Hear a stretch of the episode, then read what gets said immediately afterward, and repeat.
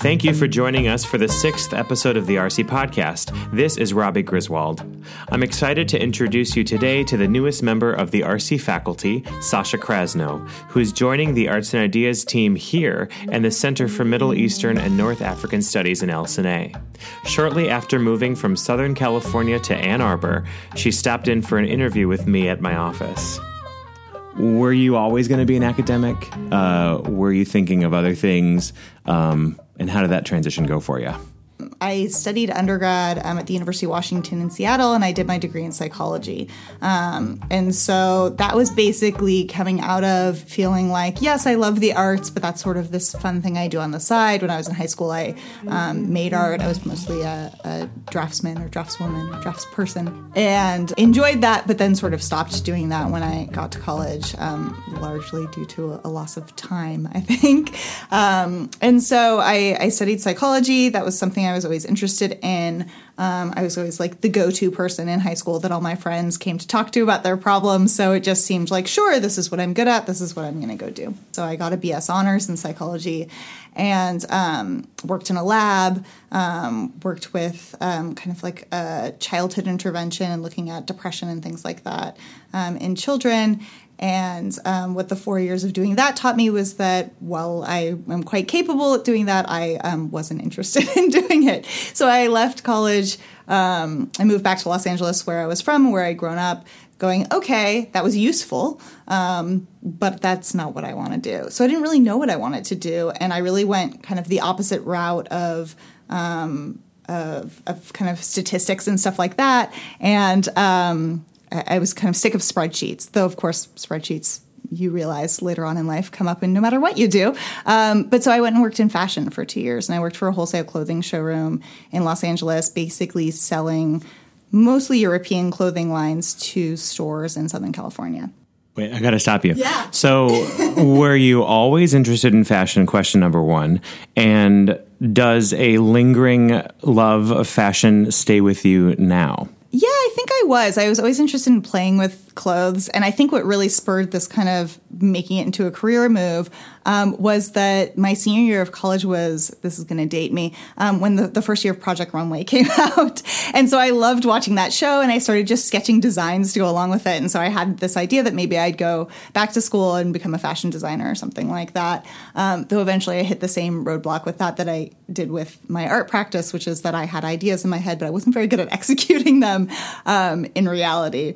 Um, and yeah, I definitely think that fashion is something I'm still interested today. Um, I like deviating somewhat from um, kind of the standard rote, um, what maybe is expected or something like that. I think I remember you saying that you worked trade shows. What are those about?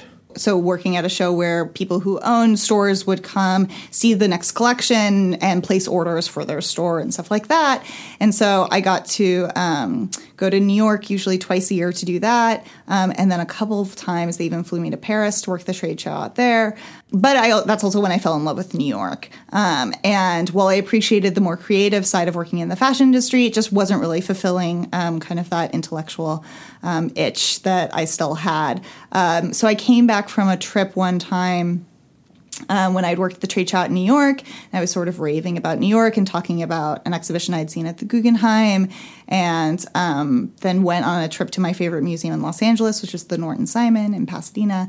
And I was talking to my dad about this, and he just sort of turned to me and was like, "Well, you know, I always thought you would do something with art." And I was like, "All right." Um, so, so this was this was I think like August or something like that of whatever year it was, 2006 maybe. Um, and I realized quite quickly that if I wanted to kind of get on this, I'm very kind of type A, um, that if I wanted to kind of get on this and decide to go back to school and study art history, that I was going to have to take the GRE in like two weeks. So I crammed for two weeks and I took the GRE, and in less than a year, I was in New York at Hunter College, um, starting my master's in art history. And so that's really where I took the turn back to art history.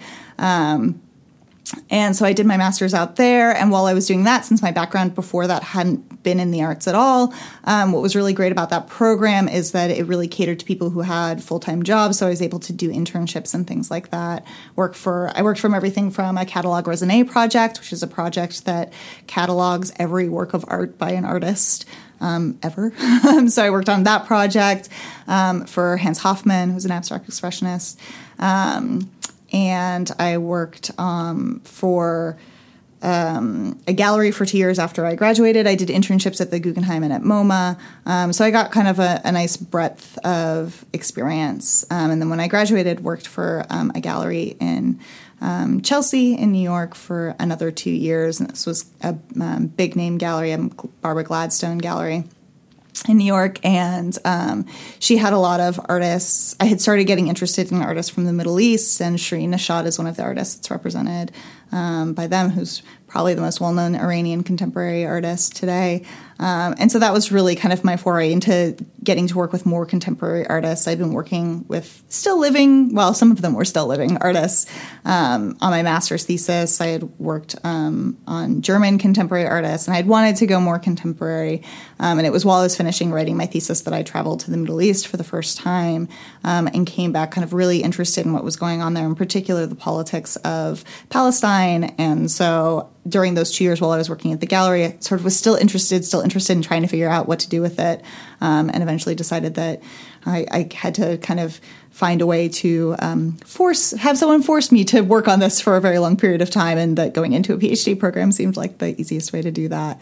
Um, and so that's when I went to UCSD. In the fall of 2011 was when I started, and then I um, defended my dissertation in December of last year, 2017, and officially graduated in the spring of 2018.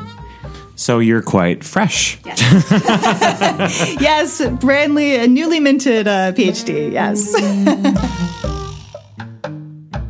Wow, what I love about your your pathway is that I think it'll speak to a lot of our students and a lot of our alums because so many RC students have done kind of what you've done. They have like four interests and they don't know which one to start with, and they they choose one, and then and then you know I'll, we hear back from our alums so many times that they were going into this one field, they loved it, and at some point they realized they could love something else more as opposed to hating the field they were in. And then they sort of veer and go to a different direction and do that for a while, and then might even circle back somewhere in between, like halfway through life. Um, I think that's one of the things that draws students to the RC is is a omnivorousness about about academics, about their studies, about what they might want to look into and go into, and they find in the RC a number of classes and offerings that kind of foster this wide breadth of interests. And so I would like to learn more about uh, why you wanted to be here and teach here. I mean, I think that like interdisciplinary nature and thinking about um, core classes less about like a core set of content that you need to know and more about a core set of skills. And there are multiple different content ways to kind of get those skills and practice those skills is something that uh, was really appealing to me about the RC. And I think that that's something that, especially today, I mean, people no longer get a job out of school and that's the job you have for your entire life. Like that's just it's not even possible, let alone something that I think is appealing to people anymore. And so with with that, it, you know, my psychology degree, it's not like I'm using maybe a lot of the content of the courses that I studied when I was an undergrad, but the skills I use constantly. Again, I still have to use spreadsheets, but also things like writing, um, the language that I studied both in high school and in college. Um, my French is something I still use in my research today.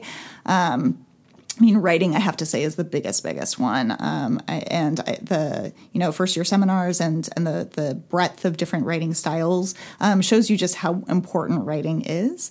Um, and so those having those skills then lets you be able to translate that into a variety of different things. And so i think what's also really like rewarding about the way the rc is set up in this interdisciplinary nature is that it shows you the variety of different ways you can use these same skills so that if you change your mind about what you want to do or if down the road you end up you know having to switch careers or something like that you're much more adept at seeing how these skills are translatable to a variety of different things you live and breathe the liberal arts from language and writing. I think you'll find that the RC is a great place to be. Uh, what will you be teaching here this semester?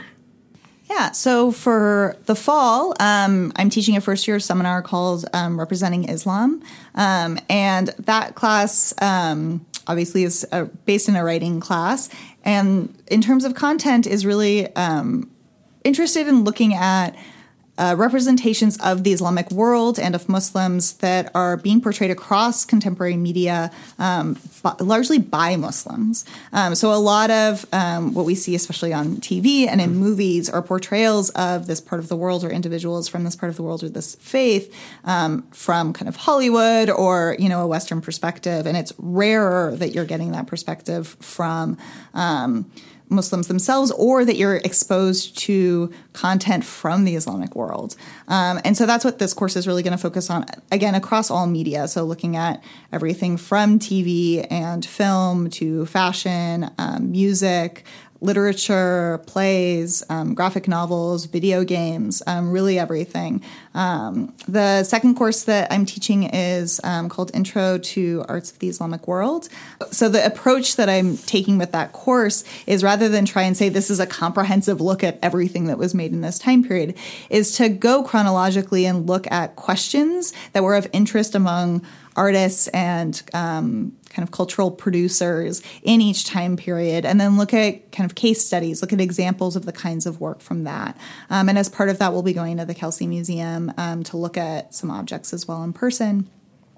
And then the third, um, it's not really a class, but I'm also working on a film series um, that will be 10 films from the um, con- kind of contemporary cinema from the Islamic world that will take place on Tuesday evenings. Um, in the Benzinger Library um, from 7 to 9 um, throughout the course of the semester. And that will just kind of be a variety of uh, films from different parts of the Islamic world, some documentary, some animated, um, some just kind of cinematic fiction, um, to just give a little taste um, of what film coming out of these places uh, looks like today. Yeah, and that film series, I believe, is open to all students within the University of Michigan, as well as those of you listening who might be local. You also, if you can get into the building, uh, are welcome to join us at the Benzinger. Uh, I think they start on September 18th, I think is the first one. Is that right? Um, I think that's a Tuesday. Yep, September 18th. Sounds right. I believe you. Great. And um, what I hear you say in terms of like the fact that your courses will look at various art forms and um, and you're really looking at the ideas of the times and sort of like the zeitgeist and like the the prevailing cultural themes that are manifesting differently in different forms of art. It sounds a lot like our arts and ideas curriculum. How would you describe the benefits of studying culture from the lens of arts and ideas? What's nice about arts and ideas is and this is actually what always attracted me to art history kind of as a field is i was i um, hated history. I was terrible at it too. Um, and the only way i understood history or it would stick with me was through art. Um, and so looking at at art broadly defined as a reflection of the cultural concerns the things that people are interested in and um, interested in exploring and they're debating and asking questions about and they're concerned with um, as a way to kind of like get a glimpse into either a, time period from the past or take the pulse of a particular moment um, in the present.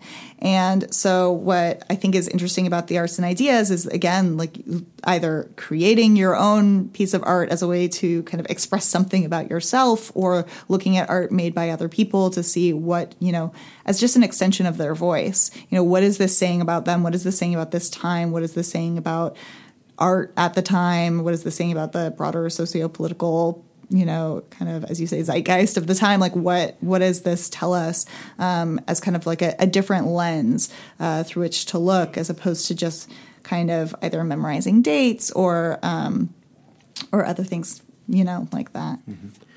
As you and I have been preparing the posters for the film series, we had a good dialogue going back and forth about really being careful to choose images that would not further this monotyping that occurs with Western ideas about the Islamic world. And I read this in your syllabus as well here that you hope to complicate the stereotypes that and monotypes that are frequently propagated. I'm wondering if you can share one or two of the most common misconceptions that you see people have an aha moment over when they first start reading critical sources about Islamic culture. Yeah, I mean, I think um, you have you have sort of kind of two branches of of what really is um, kind of the same issue, which is you'll you'll have a tendency to have individuals um, kind of think of um, the Islamic world or um, picturing, um, you know, individuals of the Muslim faith as, um, you know, either like very conservative or, you know, the women always being veiled or things like that. Um, or like on the contrast that there, you know, that there are there are those people, but then there are also the secular Muslims who don't do any of that stuff. And I think both of those things are um, they're both monotypes, right? And so that the, that really that um, Islam and people from the Islamic world are um, pluralistic and diverse in the same way that people of any faith um, are. And so you ha- will have people who um, you know maybe veil but are quite liberal or you know that that that conservatism can can mean conservative in religion but not necessarily political that you can't really just look at someone and um, I mean, this is true of everyone, and and understand, you know, what what their background is, what their um, beliefs are, what their um, politics are, any of those things. Do you have an article or two or an important author who you would recommend that people read and study as they begin to investigate contemporary issues in the Islamic world? So, um, Jessica Winegar, The Humanity Game Art, Islam, and the War on Terror, is a really interesting article that talks about the proliferation of exhibitions that took place after 9 11 um, of art from the Islamic world and trying to present kind of a kind of quote unquote human face um, to kind of humanize this culture and the problematics of that as a project. Um, and then in terms of kind of film and media, which I feel like is probably what most people are exposed to, things like um, like the show 24 and Homeland and things like that. Um, there are two texts. Um, one is um, Jack Shaheen wrote a book called Real Bad Arabs. This is sort of, he's talking about pre 9 11, um, that's looking at representation of specifically Arabs, but he talks also about the conflation of um, Arabs, and particularly the Arab terrorist and Islamic um, fundamentalism um, or the Islamic world. And so that's one of those conflations that happens is that all Muslims are Arabs and all Arabs are Muslims. Um, so he talks a bit about that, but also about the representation um, in film. And then um, um, Evelyn Alsultany, who's here at the University of Michigan, um, she um, has a book called Race and Representation Since 9 11. I'm having students read the introduction from that. And she sort of picks up um, in some ways where Shaheen leaves off, um, talking about specifically after 9 11 um, representations of Muslims. Um, and so those are some texts that I think are, are a great place to, to start at just understanding some of the problems that have already existed in representation. Because if you start understanding, being able to recognize those things, then it's kind of a good baseline to come from. Mm-hmm. One of the things that I think is so important for us to be uh, academics now is to uh, elucidate our subjectivity and how it might or might not interfere with our ability to teach about a certain subject, yeah. um, or how we use that or leverage it, or it's an element at play. No matter what, it's an element at play. Um, how do you identify in terms of your relationship to Islam, and uh, what has it been like to negotiate it as an academic subject versus a personal subject for you?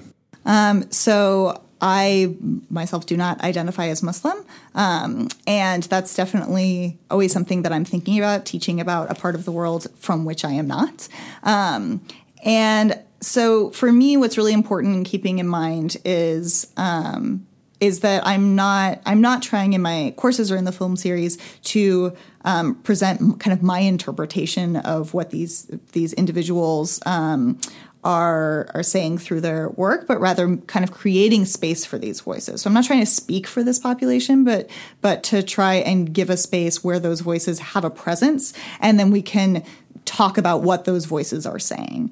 Um, and so that's kind of an important distinction for for me to make. I I can say that I try and bring um, uh, that perspective um, of my own experiences living in the Islamic world, doing research in the Islamic world, um, and the stories that I've been told, and try and bring that into um, a classroom context. I'm curious if you would weigh in on how you perceive your role to be as a facilitator, helping to create an intercultural dialogue in your class. Uh, you are essentially helping to make it possible for cultures to see each other and to learn more about each other. And what do you see as your role as the as the teacher, the lecturer, the facilitator in that classroom? I would go back to this idea that um, it's about creating space. Um, and so, creating a space where people can maybe talk about their own experiences with a culture or um, the, the fact that this is the first time they're hearing about something that may be very connected to their own culture um, or something like that. Or again, giving, giving them the space to bring in pieces that maybe aren't covered in the course itself, but that are related to the material as well. Um, I taught a course in 2015 at UC San Diego, a summer course um, where I was the instructor of record about contemporary um, art from the Arab world. And my students, um, I asked them at the beginning of the session, you know, why they were taking the course, and a lot of them had said because there isn't um, there isn't faculty at UCSD who who work on that part of the world, and so it's not covered, especially in in a modern contemporary sense. Um, frankly, I think beyond um, kind of the like ancient Egypt. I think that's the only time that part of the world is even, and it's not Islamic then. Um, you know, that part of the world is really talked about in any of their classes, and so a lot of them had said, you know.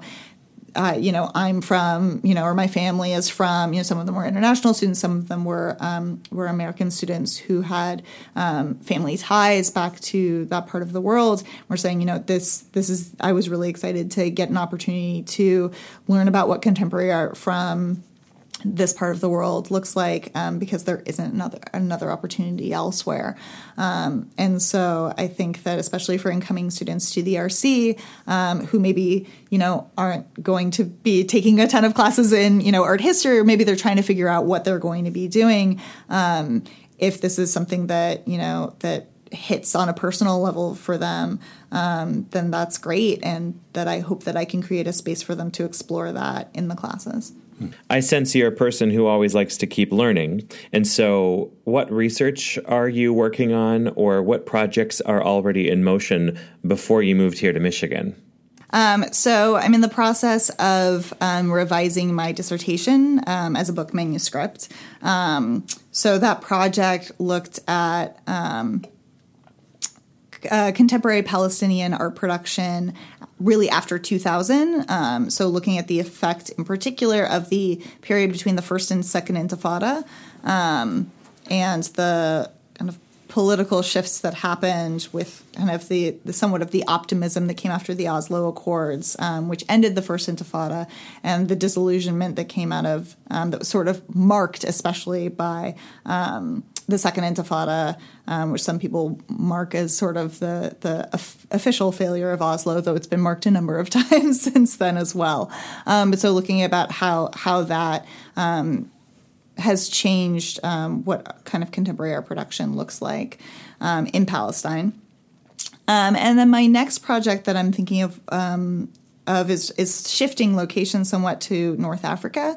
Um, when I was studying um, Arabic on a critical language scholarship in Morocco, um, I became really interested in the colonial influences um, on language, on dialect. So the North African dialects of Arabic, because um, the Arabic dialects vary quite quite drastically in some places, um, is very influenced by French in particular um, because of the colonial history in um, in much of the North African countries. And so I was very interested in kind of the power dynamics of language and things like that. So I've been looking um, at North African artists um, who have been doing uh, work about language and about choices in language and you know why people choose to use a certain language in certain contexts and what um, it means to speak in an indigenous language what it means to adopt a different language um, generational loss of language and things like that. So i think the ultimate project will expand beyond north africa but that's that's kind of my starting point for that project. This is my last question for you sascha. Uh, what would you like to ask students for who might be listening to this podcast what I kind of would like to put out into the world, but I'd be interested in hearing from RC students eventually is what sort of things they'd like to see in the RC um, coming from, you know, uh, now that there is a, a presence of um, Islamic art in, um, in the lecturer front um, in the RC. And so, um, yeah, kind of what, what they're interested in and what they're looking for so that I, you know, can try and see what I can do on my end to make that happen. Thank you, Sascha, for taking the time for this interview, and welcome to Michigan. If you'd like to reach Sascha, you can find her contact information on her faculty profile page on the RC website, lsa.umich.edu backslash RC. Thank you for listening to our latest episode of the RC podcast. Remember to subscribe on Google Play or Apple Podcasts or your preferred app to get the latest episodes automatically. If you'd like to make a gift to the RC, you can do so on our website and click the link Give Online. We really appreciate your support. The music on this episode is called Lonesome Luke, composed by Mark Kirschenmann, who you hear on trumpet, joined by Katri Ervamaa on cello and Michael Gould on percussion, all members of the RC music faculty. This is Robbie Griswold signing off.